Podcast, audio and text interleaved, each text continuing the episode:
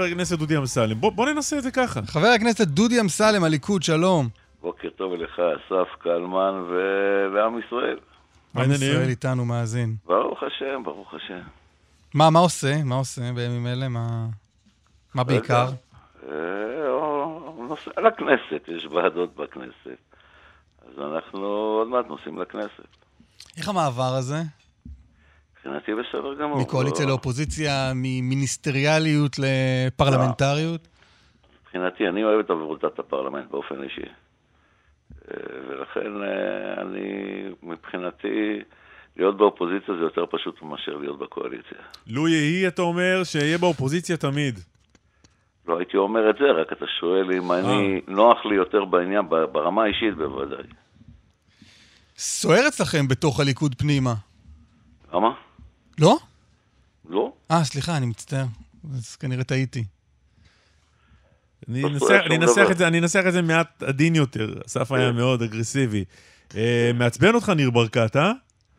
לא. אני אגיד מה, מה קרה. ניר, אני הגשתי הצעת חוק בזמנו, בכנסת עוד הקודמת, שבאה להסדיר את סוגיית המימון של הפריימריז לחברי הכנסת. ובאמת, יש בפריימריז בכלל בחוק, לפני כן, יש תקרת הוצאות לכל חבר כנסת. מדוע? כדי שלא יקרה מצב שמישהו בא, מיליארדר, ורוכש לו את המדינה בכסף. ודרך אגב, זאת הייתה מטרת החוק בזמנו, אני גם לא הגשתי אותה, אני, זה היה עוד הרבה לפניי. החוק היום בפריימריז, אם אני לא טועה, מאפשר לכל מועמד לקבל תרומות של עד לא. עשרת אלפים שקל מכל אדם, לא? לא, אני, יוצא, אני בעצם העברתי חוק בכנסת בקדנציה הקודמת שאומר שבן אדם לא מקבל תרומות מאנשים, אני לא רוצה לקבל תרומה מאף אדם. ולכן המדינה מממנת את הפריימריז, זה בערך שלושה שקלים או שתיים וחצי שקלים פר מתפקד, וזה החשבון בין כל מפלגה למפלגה שיש לה פריימריז. אה, ולכן אה, אה, אנחנו כבר הסדרנו את זה בפעם הקודמת, אני מניח שאם ברקת היה בכנס- בכנסת הקודמת, גם לזה היה מתנגד. וכרגע מה שאנחנו, מה. הצעת חוק שהגשתי היא פשוטה, פשוט מאוד. היות ויש גם ככה מגבלה, כפי שאמרתי לכם, זה אצלנו בליכוד זה בסביבות ה-300 ומשהו אלף שקל, בגלל שזה פר מתפקד.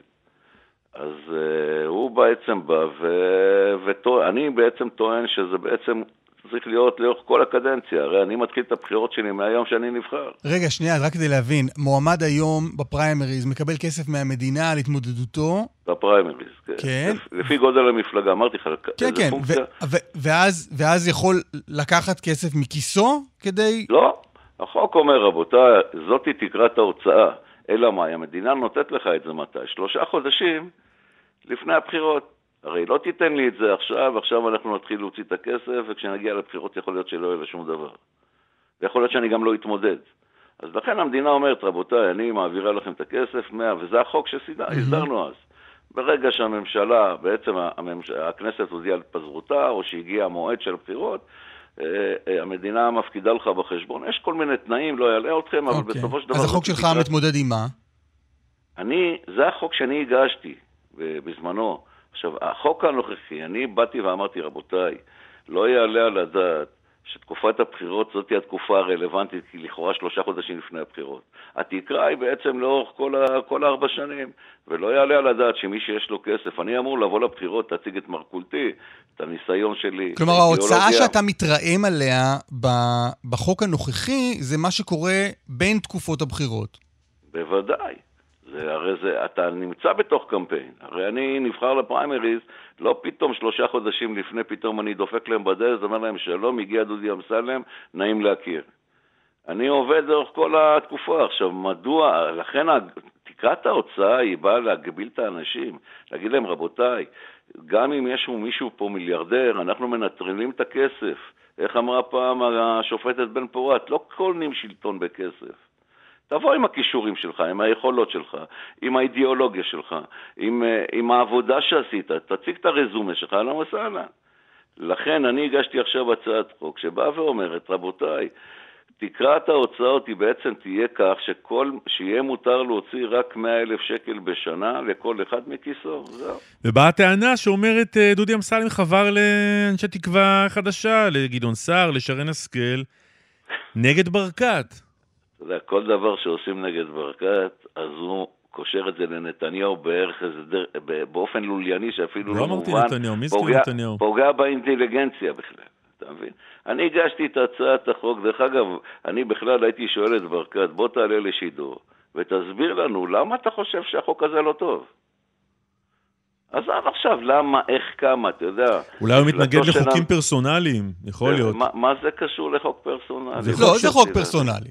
אפשר אפשר לכנות את זה פה- חוק ניר ברקת, נכון? תראה, יש פה חוק שהוא חוק אתי, הוא חוק חשוב מאוד במדינת ישראל, ומחר יכולים לעבור עוד חמישה, שבעה מיליארדרים ולרכוש את המדינה. אני, אני מבין אותך, ואני מסכים, שנייה, דקה. אני, עכשיו, אני מבין, לא דודי אמסלם מבין את ההיגיון, אבל, אבל ניר ברקת הוא, ניר ברקת הוא הטריגר, נכון? על, מי, על איזה מיליארדר אתה מדבר ב- תראה, בסיפור הזה? אני הגשתי את החוק על תקרת הוצאות. דרך אגב, גם בן אדם שיש לו עשרה מיליון שקל לא חייב להיות כמו ניר ברקת. כן, אבל עד, אבל עד. ניר ברקת לא העליתם את החוק הזה, וניר ברקת היה טריגר, ולכן, ולכן אולי כדאי שגם אם החוק הזה צודק והגיוני ונכון, בוא נשים על השולחן את זה שזה חוק ניר ברקת, ואז לא, נתחיל לנהל לא, את הדיון. אני, אני אגיד לך, אז תקרא לו חוק ניר ברקת, מה זה חשוב? המטרה שלי היא להביא פוליטיקה נקייה במדינת ישראל, שכסף, שאנשי הון לא יבואו וירכשו אתה יודע למה זה חשוב? אנשים. למה? כי מאותו רגע אנחנו מתחילים לנהל על, אה, דיון על מה דעתו של אה, דודי אמסלם על חוקים פרסונליים, וזה חוק פרסונלי. תראה, מה דעתך אני- על חוקים פרסונליים? א', אני לא חושב שזה חוק פרסונלי. אם זה חוק עבור ניר ברקת, זה לא, חוק פרסונלי. זה לא, אבל זה- לכן אני מסביר לך, אתה יכול להתבצר שם ולומר בעצם, אה, קלמן, שזה חוק על ניר ברקת, אבל הרבה פעמים אתה מגיש הצעת חוק שהיא צפה באמצעות איזה מקרה שמישהו מסוים מעלה את האבסורד. הרי אני לא כל היום... נגיד אתה מתכוון למקרה שבו מוגש כתב אישום נגד ראש ממשלה, ואז מציעים הצעת חוק ואומרים מעכשיו, אנשים שיש נגדם כתב אישום לא יוכלו להיות ראשי ממשלה, אז ואז אומר דודי אמסלם, זה עלה, אפרופו נתניהו, אבל זה לא לא, חוק פרסונלי לנתניהו. אני אתן לך את התשובה. עשיתי את זה נכון? לא, אני אתן לך את התשובה. בסופו של דבר, גם כאן, הרי בזמנו הכנסת כן דנה בחוק הזה שדיברת עליו, לגבי ראש ממשלה עם כתב אישום. והכנסת אז קבעה שראש הממשלה היחיד, כן, היחיד, שהוא בעצם יכול להמשיך בתפקידו בגלל סיבות כבדות- משקל אחרות. בצד השני, גם יש בזה היגיון ורציונל. בוא תספר לי איזה היגיון יש. בוא תספר לי אתה. אני שואל אותך, אתה, אתה כאזרח מדינת... לא, מה זאת. אומרת? העניין הוא שאם יש היגיון בחוק הזה, כן. יש איתו בעיה שהוא חוק פרסונלי, ואם יש היגיון בחוק אז- נגד אז- אז- אז הגבלת קדנציה של ראש ממשלה, מה? או נגד זה שראש ממשלה ימשיך לכהן למרות שיש נגדו כתב אישום, אז מה שמפריע לך הרי בסיפור הזה זה לא הרמה העקרונית. אם לא היה בנימין נתניהו בעולם, אני מניח שהיית אומר לי, כן, מה? צריך, צריך לדון בסוגיה האם, לגבי מה? האם פוליטיקאי יכול לכהן למרות שהוגש נגדו כתב אישום, או שצריך להגביל קדנציה לשמונה שנים. דרך אגב, לא, קודם כל זה שתי סוגיות שהן שונות. הן אני שונות, אומר, אבל גם- היינו, גם היינו היום, דנים, גם- היינו דנים בהן ברמה גם- העקרונית ובמנותק גם היום, מהבן דרך אדם. אגב, אני מוכן לדון ברמה העקרונית, דרך אגב, בנושא של שתי קדנציות, אני תמיד אמרתי את זה, יש צדדים לכאן או לכאן, אבל בסיפור של הכסף, אני מתפלא עליכם. בוא נניח שיש איזה מישהו עכשיו שבא וקונה את המדינה. דרך אגב, למה שלא יחלק צ'ק לכל בן אדם? לא הבנתי. אין מה להתפלא. הגיוני מאוד, רק זה לא הגיוני. רק שנייה, ואז תגידו לי, זה פרסונלי. אבל לא- אבל אני לא- אומר לכם, חבר'ה, תמיד יש אירוע ראשון חריף אבל מאוד. לא תאמין, שאין- חבר הכנסת שאין אמסלם. בצד השני, דרך אגב, שאין אנחנו טיעון- מבינים, אנחנו מבינים את ההיגיון מאחורי ההצעת החוק הזאת, ואני. אפילו- מזדהה עם ההצעה אני הזאת. רוצה לומר אבל, לא, לך, אבל אבל- האם אתה יכול לשכנע שזה לא קשור לעניין לא, האישי אני שלך נגד ניר ברקת? אסף, אני רוצה להגיד לך משהו. גם כשאתה מעלה עכשיו איזושהי טענה מול מישהו, תמיד יש צדדים לכאן או לכאן. אמרתי, גם בסוגיה של ראש הממשלה כתב אישום, גם בסוגיה של, של אה, שתי קדנציות, כל חוק שאתה רוצה כמעט. פה בוא תספר לי למה לא. תן לי טיעון אחד ואני, ואני, ואני מושך את החוק. שזה תן- אישי. מה קשור לאישי? שה- הרי- שהאמביציה כאן לא- היא אישית לא נגד הבנת. פוליטיקאי אחר במפלגה שלך. אני, אני רוצה לומר דבר מאוד פשוט. יש עוד טענה שמוסיפים נגדך בהקשר הזה, שזה- זה שכשניר ברקת היה בעירייה, התמודדת על מכרז שם ולא כל כך הצלחת בו, ומאז... זה שקר גדול, לא משנה, בוא לא ניכנס מה לזה. שקר? מה שקר? א', הוא רצה שאני אזכה במכרז, אני לא רציתי, דרך אגב, ואני רצו למנות אותי לתפקיד. אני מה לא היה רציתי... התפקיד רק לטובת מאזיננו רק שנייה. שפחות מעורים? לא משנה, המשנה למנכ"ל, לא יעלה אתכם, אני לא רוצה לבזבז את הזמן. תלכו תשאלו את עיריית ירושלים, מי איש יותר מורח, אני או ברקת, עזבו. אני עבדתי לפניו בעירייה, עשיתי קצת דברים יותר לא, זה לא. קשור, אבל השאלה אם אתה אני לא. כועס קצת בגלל לא, המכרז הזה לא. שתחתיו, דרך שלא זכית בו. מה הקשר? מפלטו של ענווה זה הפטריוטיזם, זה מה שאני מספר לך. אני מתפלא על השאלות שלכם. בואו נניח שזה חוק פרסונלי, אני אלך איתכם. דרך אגב, חוק שהוא בסוף גם פרסונלי יכול להיות, כן? בקונסטלציה מסוימת, הוא לא פסול, אם בעיקרו הוא צודק לאורך כל הדרך. אז רק תגיד, הטריגר הוא ניר ברקת? תראה, אני מסביר עוד הפעם. כשאני ראיתי, תבין טוב, זה אני הטריגר. הרי מה קורה היום? ניר ברקת היום הולך במדינת ישראל ומפזר מיליוני שקלים. הוא רוצה להתמודד אחרי זה מולי בפריימריז. מולי, אני בא. ברור לך שזה לא הגיוני, ברור לך שזה לא סביר. הרי גם, גם החוק הפריימריז שהעברתי על המגבלה, ועל זה שהמדינה תיתן את הכסף, זה גם פרסונלי מול ברקת. מדוע? הוא יש לו כסף, או זה, אין לו מגבלת כסף. ולכן הוא גם היה כועס על זה שדודי אמסלם החליט לאסוף תרומות, למה שלא יאסוף תרומות? ויהיה חייב לאנשים, למה לא? הרי, תבינו, הרי בסוף בסוף, אם יבוא מחר עוד ארבעה מיליארדרים, אז זה לא, אז זה יהיה לכ, לכולם. אז, אז לכן, אתם מושכים את זה במקום הלא נכון, מה זה פרסונלי? זה לא איזה מילת קסם. אני חושב שכבר מזמן, ובמדינה דמוקרטית דרך אגב, לא יכול להיות מצב, כן, שמישהו בא והיתרון שלו הוא כסף והוא בעצם אה, קונה שלטון בכסף. אני רוצה לספר לכם רק לא מזמן, דרך אגב, תבדקו את מערכת הבחירות של ברקת, תמיד הוא חרג בכסף, בגלל שזו לא הייתה מגבלה בשבילו. אז מה עשו לו? נתנו לו עונש, מה? עוד כסף, מה, עוד קנס. מהלשכה שלך, חבר הכנסת אמסלם, יצאה הודעה די אה, חריגה אתמול נגד ניר ברקת. תראה, הוא מכפיש אותי. אני... רגע, רגע, רגע, עוד שנייה. בניגוד לברקת, החתרן מספר אחת במדינה, כן. שמסתתר תמיד מאחורי שכירי חרב, ומתחמם על הקווים בחוסר סבלנות ולויאליות בסיסי, נראה שכל רצונו של ברקת הוא להשתלט על שלט בורסאי ולרכוש אותו מכספי החשבון באיי הבתולה. יותר מזה, כתבת על ברקת, כתבת מצחיק שאנשי קדימה בליכוד ממשיכים לקשקש בקומקום ולנסות למכור ספין עלום מופרך והזוי של חבירה של אמסלם הנאמן לשר שנטש. מי אלה אנשי קדימה בליכוד? אה, ניר ברקת הוא איש קדימה? בוודאי. ניר ברקת, דרך אגב, היה ראש מטה קדימה בליכוד, כמדומני. ואז מה? מה זאת אומרת? דרך אגב, עזוב, אני לא רוצה לדבר. תראה, הוא, מה שהוא עשה, אני הגשתי הצעת חוק... רק אתה, אתה דיברת לא, לפני ששאלנו. כן, זו הודעה של הלשכה שלך, לא שלנו. אני הגשתי הצעת חוק. לא. פשוט, פתאום אני מוצא את עצמי מוכפש. הוא מוציא, דרך אגב, בשמות אנונימיים. הוא לא כותב ניר ברקת, כל מיני קשקשנים שכירי חרב. לא, דודי, תסביר רק מה זה, מה זה איש קדימה. הוא לא איש ליכוד? ברקת היה יושב ראש קדימה בירושלים.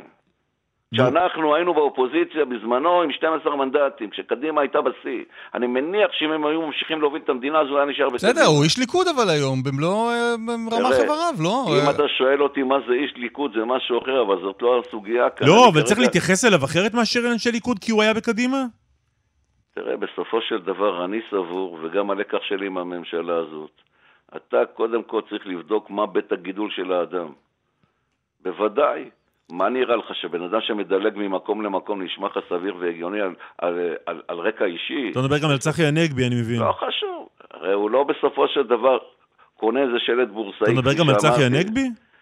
אה, צחי, תראה, אנשי קדימה בליכוד אין הרבה, ולכן אה, אני מניח, אה, עזוב את צחי הנגבי, אני לא רוצה להתייחס לזה. למה? למה? התייחסנו לאחד, בוא נתייחס לכולם. תראה, אני אגיד לך, צחי הנגבי, היה לו גם הרבה שנים מאוד בתוך הליכוד. נו, אז מה?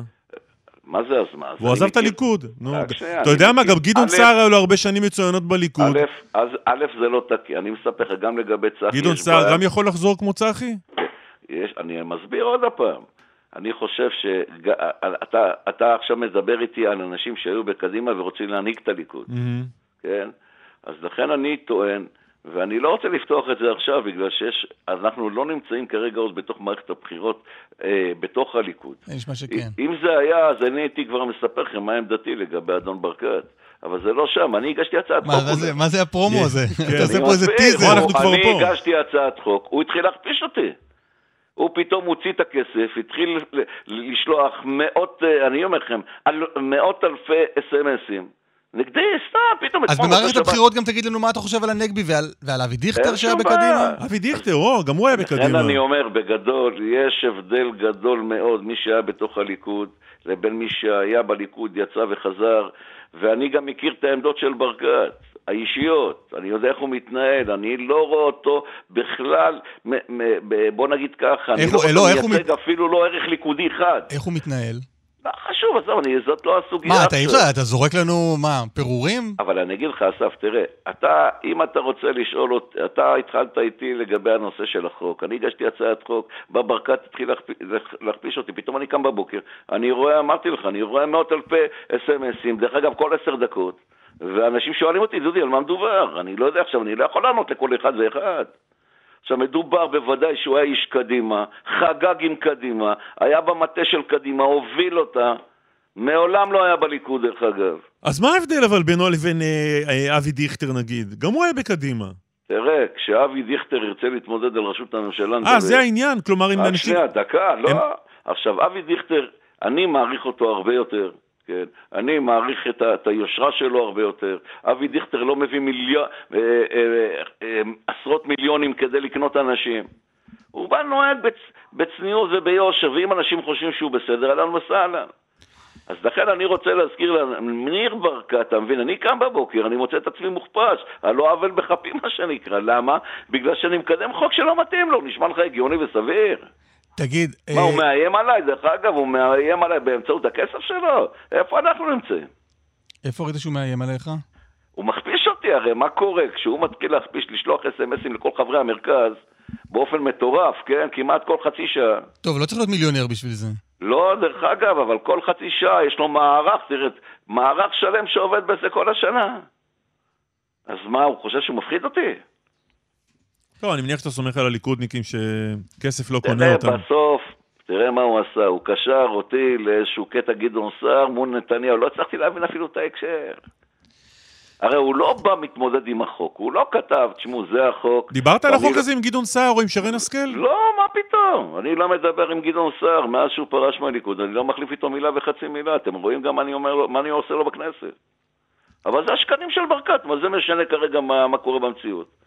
הוא, אם זה מתאים לו עכשיו להכפיש אותי, אז הוא מכפיש. אוקיי. טוב, בוא, בוא נדבר... את ישראל כץ, אז הוא יכפיש את ישראל כץ, מה קרה? בוא נדבר אה, על הצעת חוק נוספת שהגשת, הצעת אה, חוק עונש מוות למחבלים. תוכל אה, להסביר עליה קצת? תראו, בקדנציה הקודמת, או לפני הקודמת, כשהיינו עם ליברמן, אני הייתי אה, יושב ראש הקואליציה, ואז ליברמן הגיש הצעת חוק מוות למחבלים. קרי, מחבל שבעצם הרג יהודים באופן מכוון, על, מה שנקרא, רק על, על כך שהוא יהודי, אז יוכלו לגזור אה, עליו עונש מוות, למחב... אה, עונ- עונש מוות. אני הגשתי, לקחתי את ההצעה של ליברמן. והגשתי אותה. דרך אגב, ליברמן אז אה, אה, אילץ אותנו להעביר את זה בכוח. את הקריאה טרומית, העברנו את זה קריאה טרומית, אנחנו... לא מה זה אילץ? לא תמכת אז בהצעה? תקשיב, אנחנו, הוא אילץ אותנו, הוא היה חלק מהקואליציה, והוא אילץ אותנו... למה צריך לאלץ אותך? אני אסביר, בגלל שהוא אילץ את הקואליציה להעלות את הצעת החוק, אז לכן אנחנו סיכמנו שאנחנו מעלים אותה, ואחרי זה עוצרים אותה. אז בסופו של דבר הוא... למה לעצור אותה? לא הבנתי. הצעת חוק טובה או לא טובה? בגלל שאני אישית חושב שהצעת חוק, ורוב מרכיבי הקואליציה חשבו שהצעת החוק הזאת היא לא טובה. היות והוא היה, כמו היום מנסור עבאס, בממשלה. ועכשיו אתה לא- מגיש אותה, את הצעת החוק הלא טובה אני הזו. רוצה, בוודאי, אני רוצה לראות מה ליברמן. בוודאי שעכשיו הוא, אז בזמנו הוא אמר הרי שהוא יחליף, יעשה החלפת שטחים ויחזיר את הערבים הישראלים ל- אה, ליהודה ושומרון, לרשות הפלסטינית. הוא אמר שהוא יהרוג את הנייה תוך 24 שעות. עשית לנו טריק, אתה מבין? לא? כי קלמן ואני מכינים פה לכן- טיעונים לגופו לכן של אני- עניין. אני אמרתי לעצמי, חבר לא, הכנסת אבל לא- אמסלם, אנחנו הכנו שאלות כדי להתמודד עם הצעת החוק, ואפילו ישבנו וקראנו אותה, ואתה אומר זה היה סתם, כי זה לא סתם לתקוע אצבע אני- לא סתם, אני. נגד ההצעה הזו. אני אמרתי, רבותיי, היות וליברמן, הוא הרי אומר, מילה שלי זה מילה, אני זה, אני פה, אני שם, בבקשה. תסביר שנייה למה אתה נגד הצעת החוק הזו. בגלל שאני באופן בסיסי חושב שנטילת חיים לא צריכה להיות בידי בני אדם, להוציא את המקרה ש, כפי ש, שקיים היום במדינת ישראל בסוגיה של הנאצים. אז עכשיו אתה אה, מגיש הצעת שני, חוק. הצעת החוק אז עכשיו, דודי אמסלם, רק נעשה סדר, לא, כי המאזינים עלולים להתבלבל. שנייה. תן לי שנייה, שנייה, אני נותן לך לענות. רגע. כן. אתה מגיש עכשיו הצעת חוק, אני אקריא לך, הכנסת ה-24, יוזם חבר הכנסת דוד אמסלם, כן. תיקון סעיף 300 בחוק העונשים, כך וכך וכך, אחרי סעיף קטן ב' יבוא, מי שהורשע ברצח לפי סעיף קטן א' בנסיבות של מעשה טרור, דינו מיתה. אתה כן. חתום על הדבר הזה ואתה מגיש את זה נכון. לכנסת ישראל. ואתה נגד זה. לא, אני אסביר. אני הרי בסופו של דבר רוצה להראות את הצביעות של ליברמן ולמפלגה שלו. זה כל המטרה שלי הרי פה. הרי הוא הגיש את החוק הזה ואילץ אותנו להעלות אותו והעלינו אותו, ואחרי זה הוא פרש ועצרתי. דודי אמסלם, אתה מתנגד עקרונית. בוודאי. רגע, אתה, מתנג... רגע, אתה מתנגד, ולא סתם מתנגד, אלא מתנגד עקרונית לזה כן. שבית משפט בישראל יוציא כן. בן אדם להורג. כן. ולמרות זאת, וחרף זאת, אתה מגיש הצעת חוק שקוראת כן. להוציא אנשים להורג במדינת ישראל. עכשיו תאר לעצמך... שהדבר הזה מתקבל. שהדבר הזה יתקבל ויוציאו פה אנשים להורג, בניגוד לדעתך, שאתה הגשת את החוק הזה. שאביגדור ליברמן אומר, אני הולך איתו, אני הולך עם ההטרלה. 120 חברי כנסת עומדים מאחוריך ומאשרים. כל דבר אני יכול לתת את התשובה. א', החוק במדינת ישראל, היום חוק השיפוט הצבאי, גם מאפשר את זה, דרך אגב. זה רק בתנאי שיש שלושה שופטים בעצם בפה אחד מקבלים את ההחלטה, גם היום. שתיים, כשאני מגיש את הצעת החוק, אני שולט החוק, אני יכול למשוך אותו בכל שלב שאני רוצה. אז לכן, זה בידיים שלי. אני העליתי את החוק בגלל שליברמן אז הכניס אותנו למשבר כתוצאה מהחוק הזה, כן? מיד אחרי זה, דרך אגב, הוא פרש בממשלה, כן? ולכן גם עצרתי אז את החוק הזה. אז הייתי יושב ראש הקואליציה, לא קידמנו אותו יותר. כן? אז אני רוצה לדעת, אחת ותמיד... בסוף עוד התברר שאתה בכלל בעד ניר ברקת, אבל לא, אתה מגיש הצעת חוק שנייה, נגד ניר ברקת כדי להטריל מישהו אחר שהציע הצעת חוק אחרת. בלבלת אותנו לגמרי. קלמן, אתה מתוחכם קצת יותר מדי. אבל לא יותר ממך. אני רוצה לומר דבר מאוד פשוט. עכשיו אני רוצה לדעת מה עמדתו של ליברמן, שהוא עכשיו יושב, או אוכל כבש עם מנסור עבאס, אחי, לא אחי, מתחבקים, מתנשקים, פתאום הוא גילה אותו. אני רוצה לדעת מה עמדתו בסוגיה הזאת. אני... ברור, אתה עכשיו העברתי לכם מה העמדה שלי. אני רוצה לדעת מה העמדה שלו. והיות ובעצם אם אני אשאל אותו הוא לא יענה, אני מגיש הצעת חוק ובוא נראה מה הוא יעשה איתה. ועוד פעם, לשאלה שאסף שאל קודם, מה יקרה, רגע, חבר הכנסת אמסלם, מה יקרה אם החוק הזה יעבור? מה אתה הולך לעשות? אני אעצור אותו בסופו של דבר. כן, אני אעצור אותו, מה הבעיה? כן. הפרלמנט זה לא פה, זה לא פה העבודה של המתמחים. אפשר לבוא, זה, אתה מגיש, אתה הולך, יש זמן, הכל בסדר. אסף, בפרלמנט יש הרבה חוקים שאתה מעלה כדי להביך את הצד השני ולדעת מה העמדה שלו בעניין. לכן זה קלאסי, הוא הגיש את הצעת החוק. אני אבוא לעשות אצלך התמחות בכנסת, כדי שתסביר לי בדיוק על כל המהלכים אוקיי, הפוליטיים. אני לתומי חשבתי שמחוקקים חוקים כדי לשפר את החיים של אזרחי המדינה. אסף תמים. טעיתי. נאיבי, לא. דרך אגב, למה? למה? דרך אגב, אם אני מגיע, אם אני אגיש הצעת חוק לפיזור הכנסת, זה בא לשפר את זה של המדינה, דעתך? כן. ברור. בסדר, כן. יש הרבה חוקים דרך אגב. כי אתה חושב שהשלטון הזה לא נכון, צריך להחליף אותו. יש הרבה חוקים שאנחנו... לכונן כנסת חדשה וממשלה חדשה. תראה, פה, יש פה דבר עקרוני. אחת ולתמיד אני רוצה לדעת מה ליברמן חושב באמת. באמת. וישפר את חיי האזרחים? לא. ולכן צריך הצעת חוק מיוחדת לא, לזה. לא, בגלל שהוא איש ציבור, וצריך לדעת מה העמדות שלו. אחת ולתמיד, האם הוא מזגזג כל רבע שעה, הוא איש שהולך עם הקו שלו. פשוט מאוד. החלום שלי זה שכדי שתדע מה אני חושב, כן. גם תיתן הצעת חוק מיוחדת שקוראת להרוג אנשים. זה נראה לי המחמאה הכי גדולה שאדם יכול לקבל. חבר הכנסת דודי אמסלם, הליכוד, תודה רבה. בשמחות, תודה רבה. ושיהיה לנו שבוע טוב. שבוע מצוין. ביי.